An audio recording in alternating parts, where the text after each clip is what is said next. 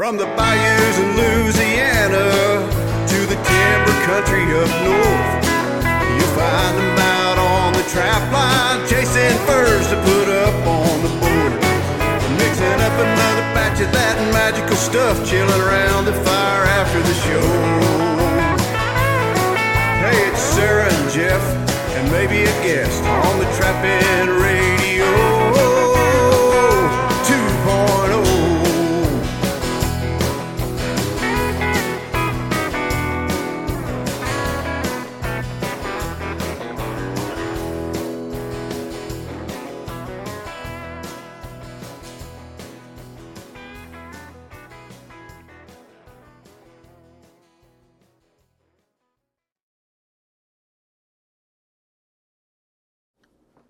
Hi, and welcome to Trapping Radio 2.0.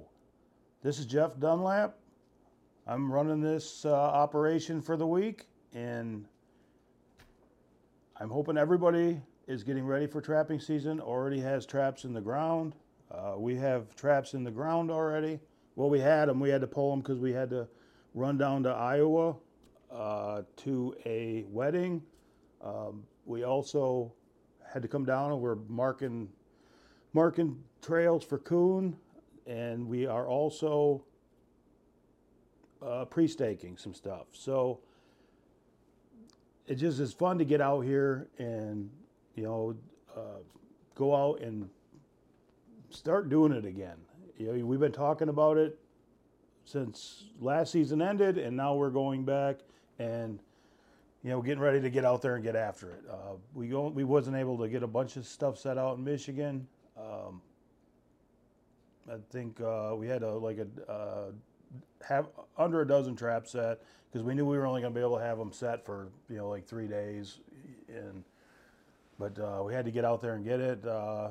I'm sad to say that on the sets that me and Sarah had in, she on catch percentages she kicked my butt. So, she's lucky for her. Didn't have them in the ground longer because I was getting ready to really show her who the boss was on that. So actually, thank God we had to set them off and I get a new start. So it's round one, Sarah. But what we're going to talk about this week is, I don't know. When I'm sitting here for an hour talking, we could end up on anything. What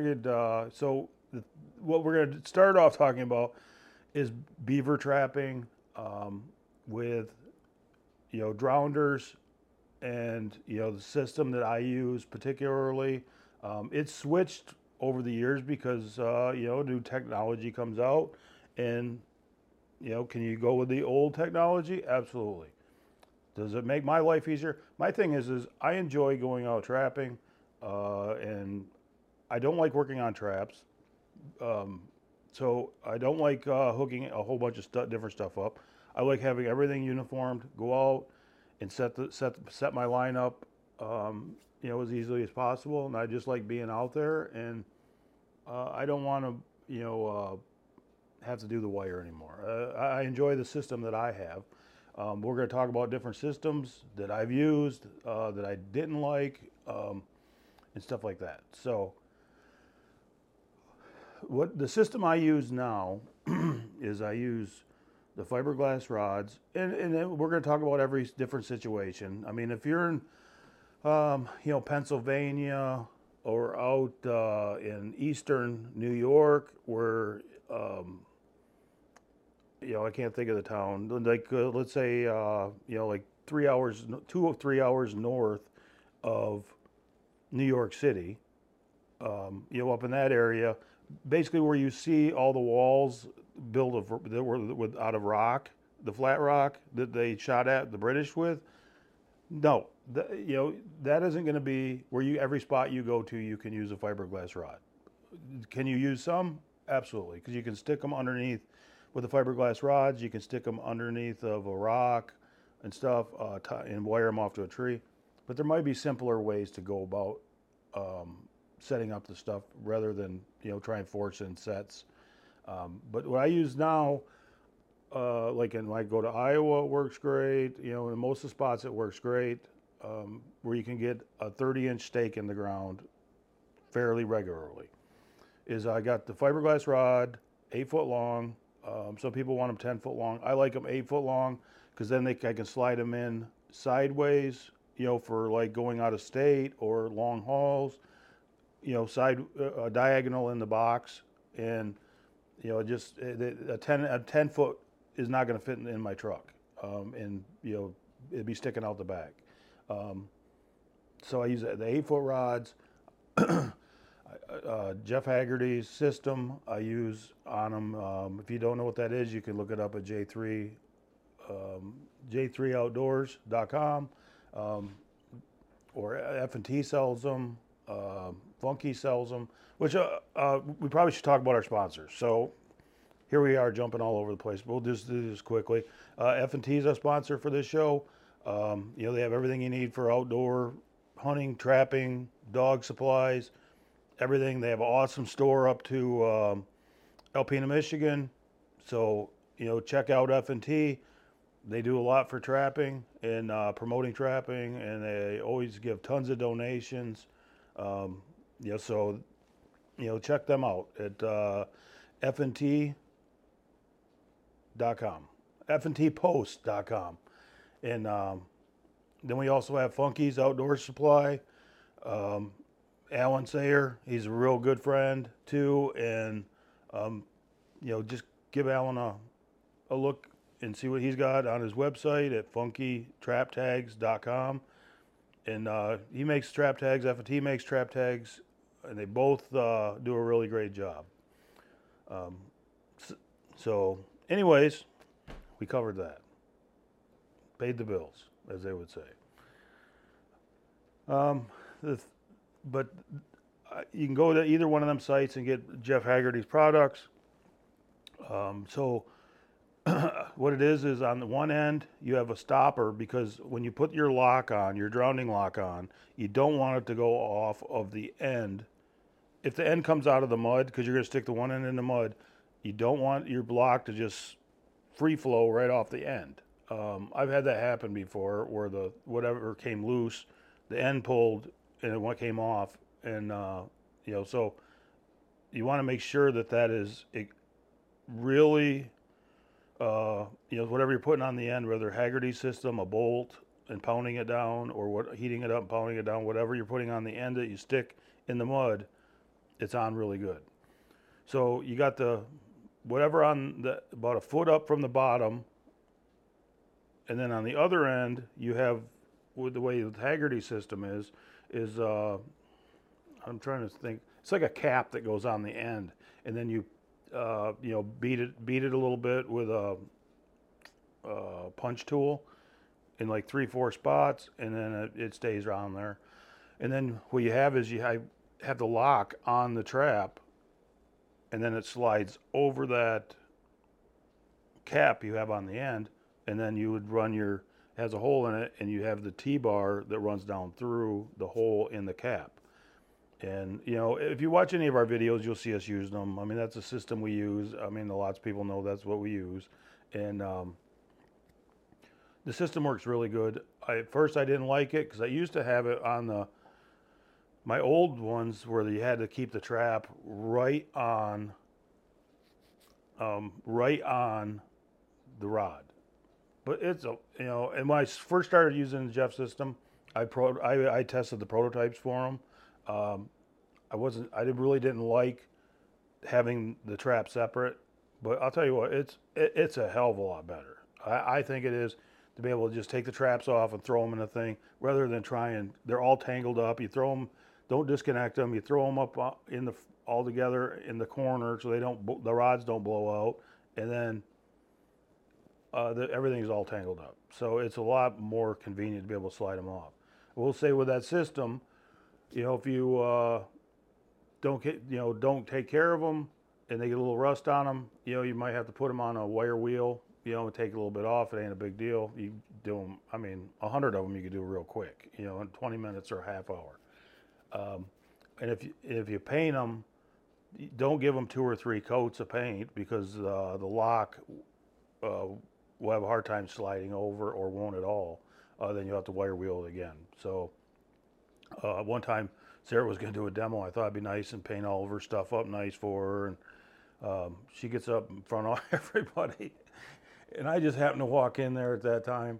And she couldn't get the damn lock to go on because I had painted it with 2 or 3 coats, not realizing it at that point. So, you know, I'm saying, telling you to don't, you know, do as I say, not as I do situation. So I'm just basically trying to give you the stuff where, you know, it's caused me problems, some more severe like that situation than others. But the other thing I carry with me for the lock situation when you get out on the line is I went and bought a wire brush I carry. I also have it's a wire brush, not like one, you know, like one that looks like you brush your teeth with, but it's more pointed. It's on the right on the rod, and it's kind of circular, and it'll go inside of like a circle, and then I can do the inside of them locks if I need to, like hit it one real quick with a little wire brush, and it goes just, you know, like in and out through it. And that worked. I carry that right in my bag. I don't have to have it most of the time, but when I need it, it's nice to have it in there. So that's a system I use now.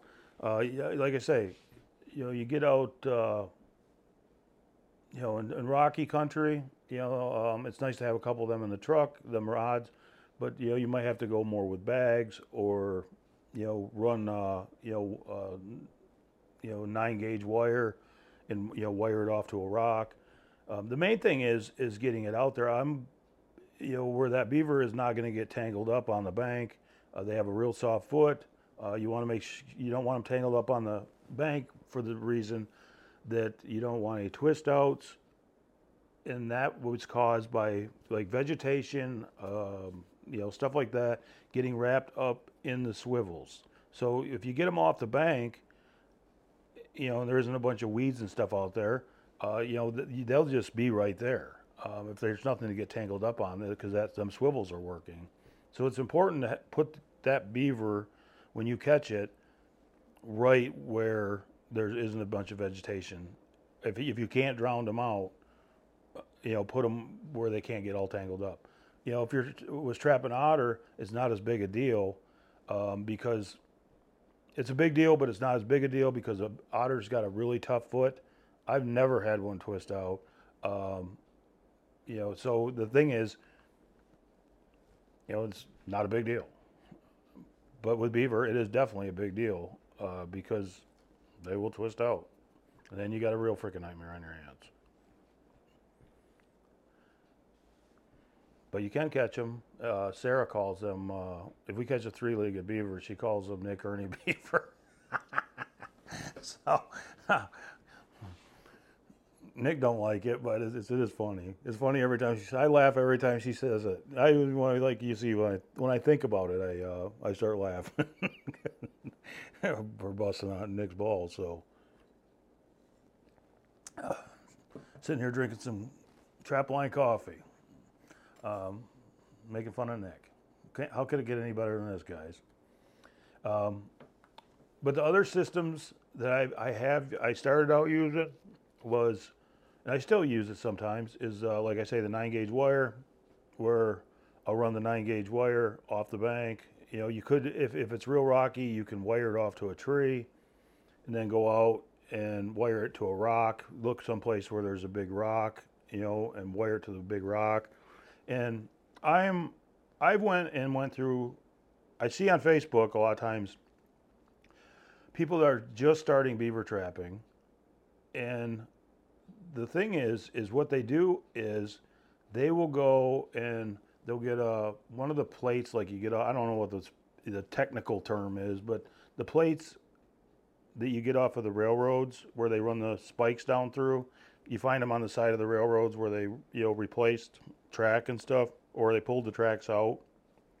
And somebody will put one of those on and throw it out And then they're like, the beaver, drug it up on the bank. Well, of course they drug it up on the bank. You have to use some weight. They are a powerful animal.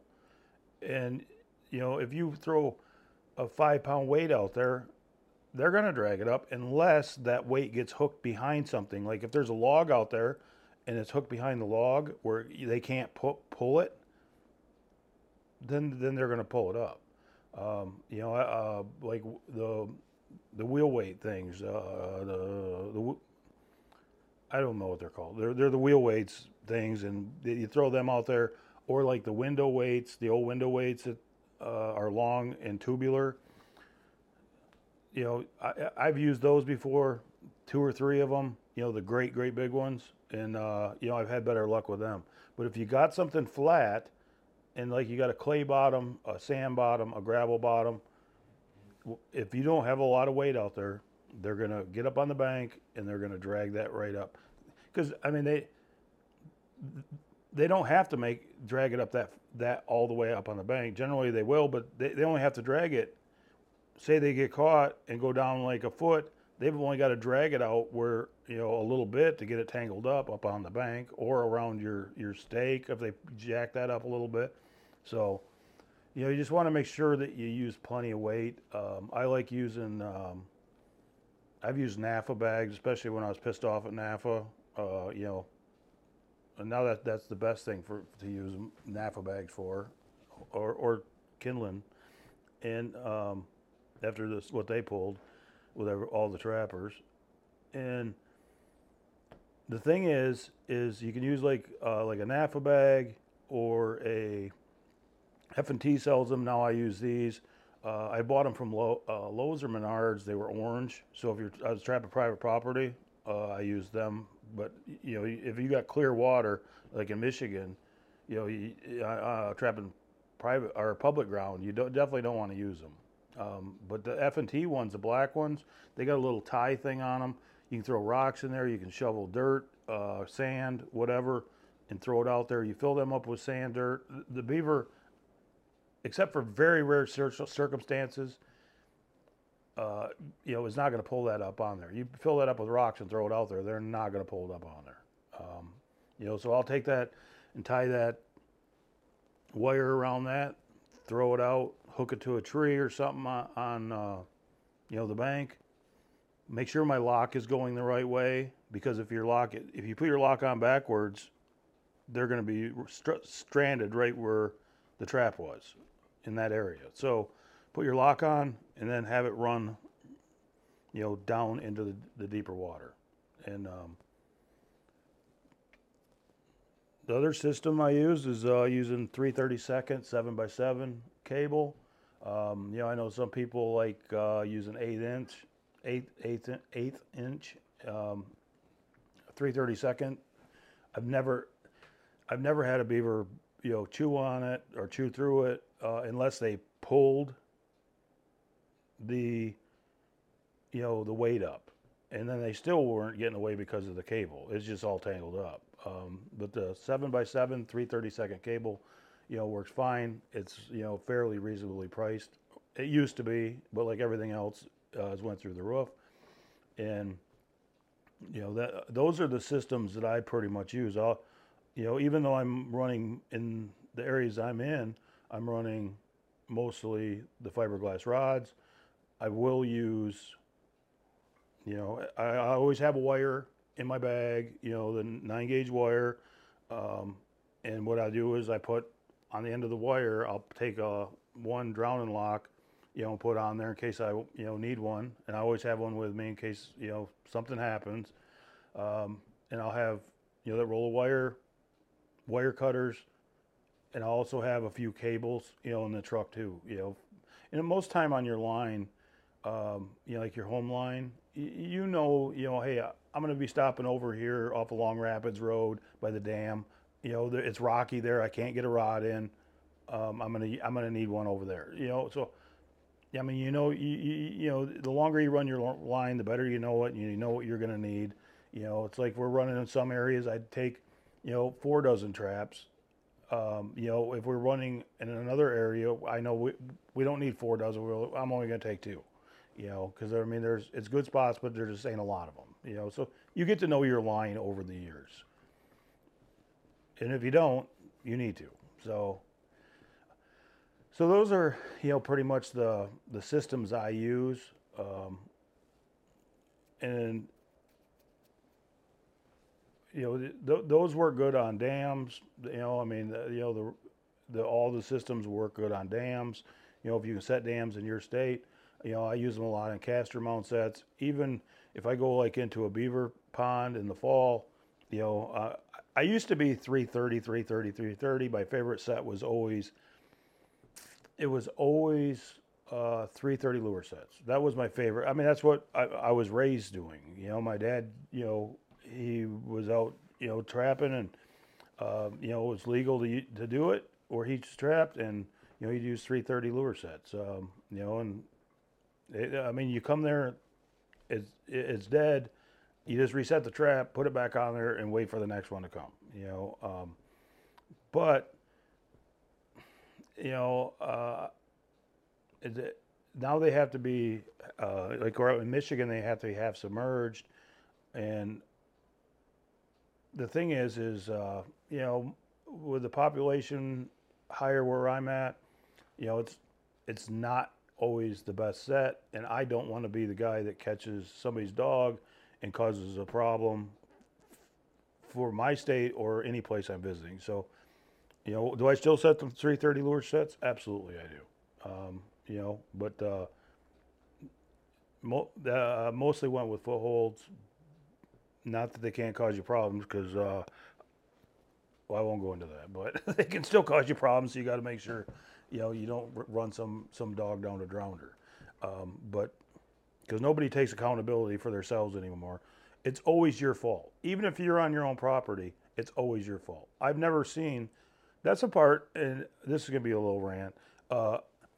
I've never seen where you have permission on a property. I mean, what does this country come to where you pay taxes on a property, and I give you permission to come trap my property, and then some dog owner over here lets his dog run loose, and me and you are the assholes because we're doing something on my property that we have every right to be there, and they don't have any right to be there, yet we're the assholes and got to watch what we're doing. That is like crazy shit. So that's my little rant. I could go on about that for an hour, because it really does piss me off that, you know, other than a dog owner, I mean, who would tell you what you could do on your property? You know, I mean, the homeowners and people do not take responsibility at all. So, anyways, that's why I don't, because of people like we're just discussing. Don't set as many 330 lure sets. You know, like I go to Louisiana, you got every legal right to set them any set you want down there. There's only two laws: 24-hour check, teeth in the, you know, no teeth, you know, and I mean there's a few other ones, but you know those are the main ones. And you know, and I still, that doesn't mean if I go down to a boat launch because I got the legal right to put a 330 there and it's legal, it's not the best policy, you know. So, you know, if you are going out using 330s and just getting into beaver trapping, you know, just don't go flinging steel like that wherever, because, you know, you cause yourself problems. And just because you're legally right doesn't mean you won't get personally sued. You know, I was legally right in Michigan. I caught a dog up there in a 220. I got sued over it. I won, but... You know, I was doing everything legally right, wasn't around any houses, and I got sued over it, and I went in before the magistrate, and the magistrate was filling in for the judge, and the guy says, the magistrate says, listen, we're just going to, you know, have him figure out how many pups that dog would have had. It would have been, and then, you know, basically when you guys come back, Dunlap, you're paying. And so I was going back figuring, I mean, this is a long time ago. And I figure I'm going to be paying. And the judge was back from vacation, and he threw it out as an act of God. He goes, I don't know what he was talking about. You're not getting paid. This was a legal set. He wasn't, doing anything wrong. It's just sometimes bad things happen, and it was an act of God. And, I felt bad about, the guy's dog. But, I don't want to pay $30,000 for a $500 dog either, because that's how it always is. So that's why I'm saying, if you get that magistrate, it could cost you $30,000 on a $500 dog, because every dog that gets killed is never a shit eater, so you're doing this for fun. You're not making $1 million out there doing this, so just be careful to protect yourself and protect other trappers, and especially if you go out of state, you really watch what you do, because the thing is we're all Americans, but when you go to a different state, and they let you trap there, you're an invited guest. And, if you're going to somebody else's house, act accordingly.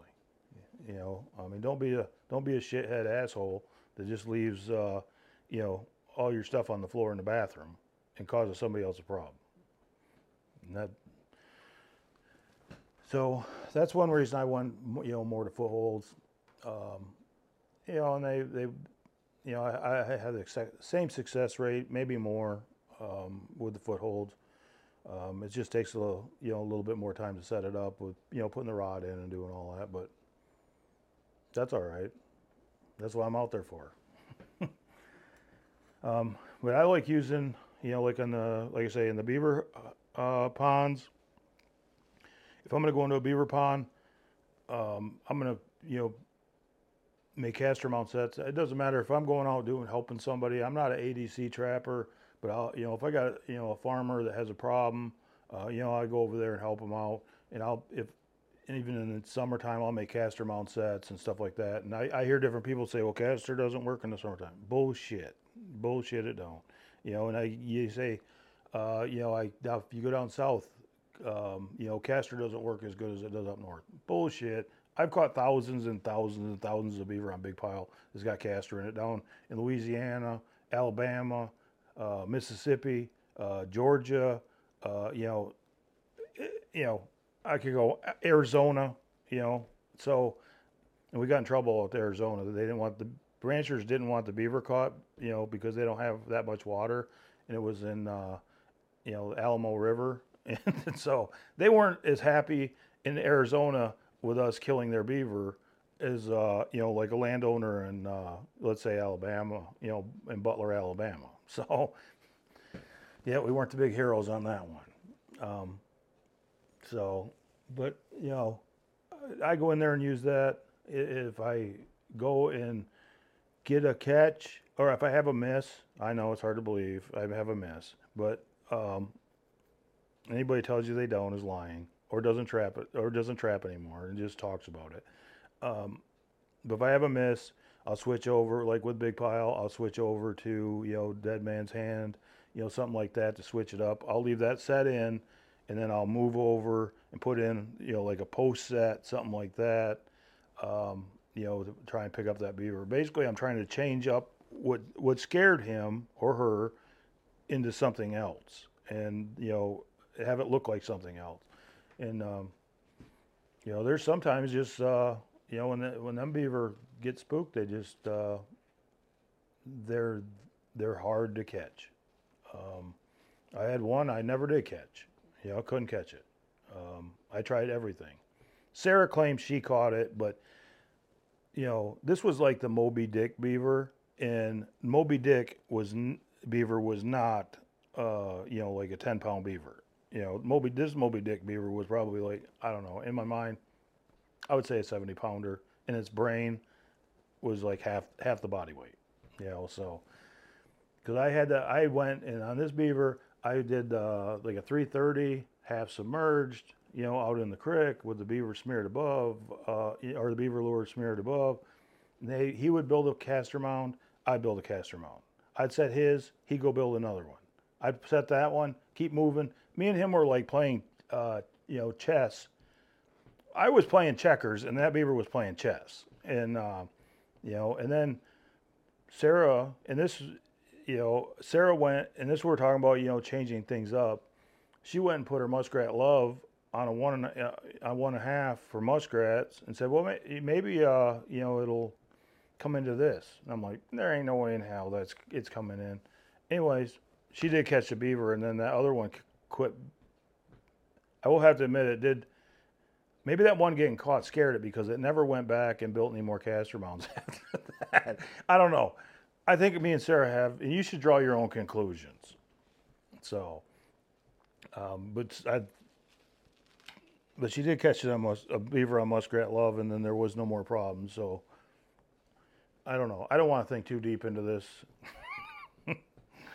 But the thing is when I go into them ponds, that's, you know, my go-to set is a castor mound. You know, I mean, they're territorial, even in the summertime and stuff, you know, and then you get into spring and it just cranks on, you know, and that's my favorite time to trap beavers, in the springtime. We went through the whole winter, you know, if you're in the north, you dealt with cold and ice and freezing, and if you're in the middle, you know, you've been dealing with, you know, snow, rain, mud, snow, froze, mud, you know, more mud. You all know what I'm talking about. And if you're in the south, you've dealt with rain, cold, freezing, more rain. And you know, so in the springtime up in the north, it's really nice just to get out there in the springtime, and you know, it's like hoodie weather, which is my favorite kind of weather. And you know, some days it gets, you know, hot and you're in a t-shirt. So you know, it's just, that's my favorite beaver trapping is, you know, spring beaver trapping. Plus, you know, like right now, if we start beaver trapping, like this is October, say November 1st, when the season opens in my area in Michigan. I go into there's got to be beaver cuttings there. If there isn't a beaver there, there's no sense setting it.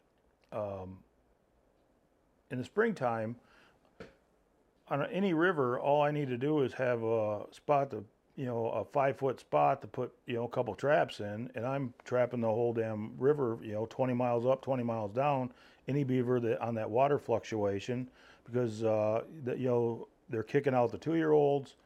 And they're on the move looking for their own area. And plus, you know, with the water fluctuation, if the beaver get flooded out, they're going to be moving on that high water. And then when the water drops, they're fluctuating back. So, you know, that's why I like the spring season, because of, you know, it's just a fun way to trap for me. And a lot of other guys, especially like in Minnesota, they do exceptionally well out there. You know, they got a lot of beaver, but, you know, a lot of them guys, you know, are piling them up. And a lot of good beaver trappers in Minnesota. But I like to, you know, get out there and have fun doing it. And that's, like I say, my favorite time of year, you know, to trap them, you know. But now, you got to go in the fall, go hunt them down, you know. In the spring, they'll hunt you down. That's the way I like it. Get out of the truck, walk 20 feet, set the traps, walk back to the truck, drive to the next spot. And repeat, and repeat, and repeat. So, but this fall, you know, we got some beaver complaint problems that they want trapped. A November beaver generally looks like crap in northern Michigan. You know, and you can even trap them October 25th in the UP. October and beginning November beaver just don't look good.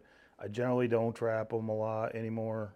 You know, unless right alongside the road where, you know, the ADC business for the county is going to come and do it, or, you know, the USDA is going to go trap them.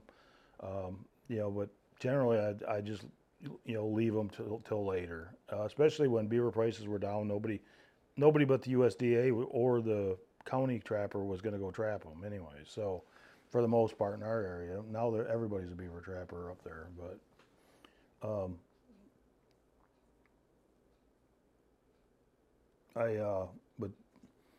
So now what we're going to be doing is, going trapping. We got some raccoons sold, and I've talked to some buyers that are going to be buying raccoons, and they ain't going to buy no junk. They want good big raccoons. If you're catching little ones, turn them loose, or if they're for a farmer, shoot them and dispose of them properly. Just the way it is.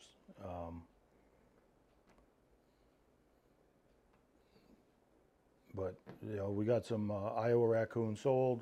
A few big northern Michigan ones were, we sell them to these people, for hats every year, and so we got some sold. They want them because they're, great color, for the hats. And they're a little bit, lighter than the northern Michigan coon as far as when they're tanned, and easier to work with, but still a heavy coon. That being said, I know that there's going to be some guys buying, but the thing is, it's like I see somebody, again on Facebook, where somebody's trapping coon in northern Wisconsin where they're, western heavies, just an awesome coon, and somebody in Alabama is asking, why are you trapping coons? They're not worth nothing. Well, no, an Alabama coon is not worth anything. It just isn't. Other than the meat, which if you live down there, I don't know why you wouldn't be selling the meat and just throw the hide away. But, you're talking about two different animals. A coon, there's, maybe get 12, 14 bucks still in the big coon in northern Wisconsin, Minnesota, South Dakota, that area, which is even bigger than the coon that we have in northern Lower Peninsula in Michigan. The thing is you can't compare what a Louisiana raccoon to northern Wisconsin, but people think that because it's a raccoon, it's a raccoon. It ain't. Your adult raccoons look like these ones' babies, and it looks like they're babies in July, so. It's like with our raccoons in northern Lower Peninsula where I live. A year old, a coon that was born in the spring in December is going to stretch generally 27 to 29. If you get late litters in that, of course there are going to be some smaller one, but a lot of times they're going to be a 27 to 29 inch coon. So, I've caught a lot of raccoons in Louisiana that were 27 to 29, and they were a hell of a lot older than, 9 months or 6 months or whatever the hell it is. So it's just, they're different. I've sold a lot of coon I caught, say, in Louisiana. There's two for sure different kinds. There's a semi-heavy, and I've done real good on them, and then you got the coat coon, and I haven't never done as well. If we were in 1985, we do really good on them coon. Not so much now. But, but you get a lot of the guys that, and girls that, it's like you say, well, coon aren't worth anything. I'm not going trapping them. They said the same thing. I always said, if you don't go trap it, when the price comes up, if it does come up, you don't have any to sell anyways. And the way the market now is if, let's say something goes up now, that don't mean shit next year. That's done. It could be good. It could probably be bad. It's like a 1 year market, and you have to hit it when it's hot, or you're just you lost out. But last fall, guys were saying, I'm not going trapping beaver for $5. And I'm like, I love going trapping them. That's what I do. I'm going to do it. And, what we averaged in the end was we averaged $24 on greased beaver. And that was Louisiana beaver, Arkansas beaver, Iowa beaver, and northern Lower Peninsula beaver. So from 4 states, all over the board on what they look like, you know, we average $24 and count them for grease beaver. And if you don't know what grease beaver is, that's just skinned and frozen. You know, so I mean that's pretty good. When we were in Louisiana, we sold them to a buyer down there, and we got, that would be right before it started coming up, and we got $9 in the carcass with the casters cut out. And then we had some grease ones. I think we had like I don't know, let's say 130, 140 grease ones, and then a pile of unskinned ones, and they all averaged $9. And we were thrilled to get the $9, especially they're gonna pay us $9. You know, I sold them the year before, and only got 9. The year before I got 5, averaged 5 or 6 in grease, and then the year before that I got 9. And then, you know, so if you can sell them in the carcass, I'm like, shit, this is a pretty good deal. And there's lots of beaver, you know. So, but the thing is if we hadn't went and trapped them and we didn't have them built up all season, when we could get to $24, we wouldn't have had any. Wouldn't have had the beaver to sell.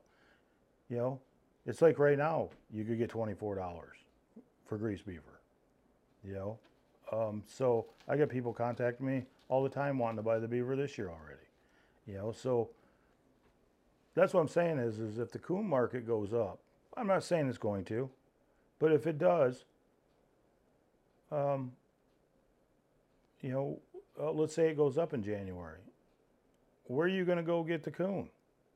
You know, I mean, they're going to look like shit. They've been in the dens most likely. They're going to be pissed all over each other, piss stained, and they ain't worth shit. You know, even on a good coon market, they ain't worth shit. So if you don't go out and you don't get them, and the market does go up, like the beaver market did, because people say, well, the market's dead forever. That's what they said, and I mean, you're getting $24 and counting them on greased beaver. Now, that seems pretty, the way that things, that doesn't seem dead to me, you know, and so that's the thing is everybody has to make their own decisions. I go out and try and find markets to sell the stuff. You know, do I want to, you know, necessarily go out there and kill something and then just throw it in the ditch? No, that ain't really me, you know, but I'll go out there and work and try and come up with markets to sell it. And like last year, most of the people that went to, you know, like the state sales and stuff, you know, I mean, if you took something in there, somebody bought it, you know. I mean, was it for $1 million? No, not necessarily. But you could sell it, and you didn't have to throw it away, you know, and you were helping out turkeys and rabbits and all the other stuff, you know, so, which a lot of people care about that, you know, so. Everybody has to make their own decision on what they do and what, you know, the lines they cross or don't cross. But, you know, for me, I'm going to be out there trapping. I'm a trapper. I'm not a deer hunter. I'm not a rabbit hunter. I'm not a hound guy. I self-identify as a trapper, and that's it. You know, and if you identify as a trapper, you'd think that would mean that you go trapping. Doesn't have to be 200 traps in the ground, but you damn sure ought to set one, because you can't soak your line for 20 years and still qualify as a trapper. You could say I'm a trapper's ally. I believe in trapping, but if you don't set traps since 1982 and you ain't doing nothing to support trapping, you're not a trapper. You know, I don't consider myself a deer hunter. Have I ever went deer hunting in my life? Absolutely. But I haven't went deer hunting. I'm trying to think. I'm guessing 15 years. And if I go deer hunting this year, which I'm planning on, I still don't call myself a deer hunter. You know, so that's the thing is, you know, be a trapper. Go out there and set a few traps. Have fun. If you know some kids, take some kids out. They love it. And that was some of my best times last year down here coon trapping in Iowa. They, you know, taking the kids out and they get all excited and, you know, set the trap here, have them, you know, shoot some videos with them. I mean, we just had a ball. That's my fondest memories last year of trapping, was going out with, you know, Sarah's nieces and nephews and stuff like that. It was just a ball, And they'll remember that their whole life. And the thing is maybe sometime they won't identify themselves as trappers, and maybe they'll never go set another trap the rest of their lives. But you know what? They're not going to be against trapping, and that's just as important. Having people that are on our side that may not do it, you know, the people in the middle, and it's fun to get out there, you know. I mean. You know, you're going to spend your hard-earned money. Gas right now is like, I don't know, let's say $3.50 a gallon. You know, it costs money to go do it. But, you know, it costs money to go do everything else, too. It costs money to go to the movies. It costs money to, you know, just survive. And, you know, if you really enjoy trapping, I would get out there. It's going to cost, you know, but... hopefully, if you live in a northern state, you can go to like a state sale and unload them and at least get some back. But I'm gonna be out there regardless. I'll find some place to sell them. You know, maybe I can't sell 1,000 of them, but I'm, you know, somebody out there will buy, you know, 300, 400, 500.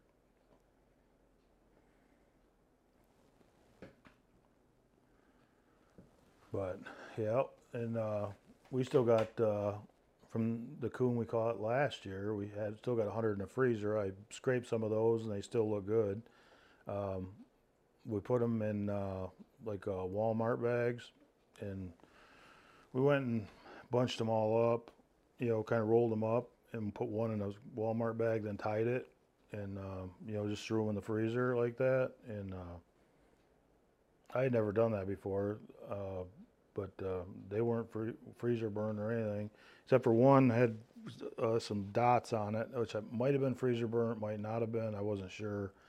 But we talked to Ben at Sleepy Creek and said, you know, if we send them in, because I don't want to sell them to somebody, you know, then they have problems with them. We just tan them ourselves, you know, would them dress out. And he said, you know, once they're tanned and dressed out, that, you know, the very, very seldom does the hair come out of them. They should be good to go. So, you know, if you got any fur that, you know, might be possibly freezer burnt, that's a good tip. I'm glad that we got from Ben. So, because that's where we send our stuff to get tanned is, you know, Ben out at Sleepy Creek. He handles, you know, Sarah's products and, you know, you know, you got people that take good care of you, you got to take good care of them. And he does a great job. And the other thing I like is, you know, I get the owner on the phone if there's a problem. You know, there's somebody to bitch at. You know, not that I'd bitch at Ben necessarily, but if I wanted to, I'd get him on the phone to do it. So, you know, I like that where you're dealing with, you know, with a company that's big enough to do a lot of stuff, a lot of fur, but still small enough that you could get the owner on the phone. You know, I call it the Moyles. I don't think I'm getting the owner on the phone. So maybe you can. I can't. I think there's zero chance I'm going to get him on the phone, if it's even a man. It could be a woman these days, so.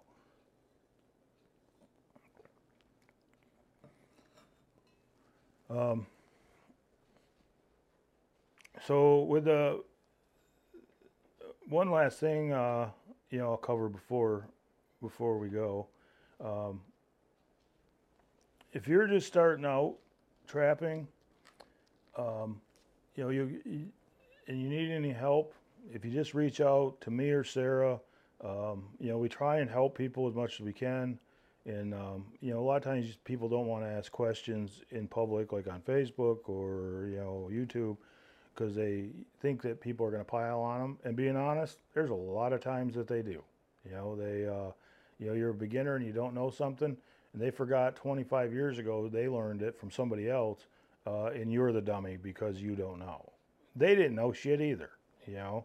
You know, I mean, if they knew, why do they call it a dirt hole? I mean, if they knew it all by themselves, why do they call it a dirt hole? I mean, that's the industry standard. Apparently, somebody taught them that because they didn't come up with the name dirt hole on their own, you know, just like you didn't and I didn't, you know, so,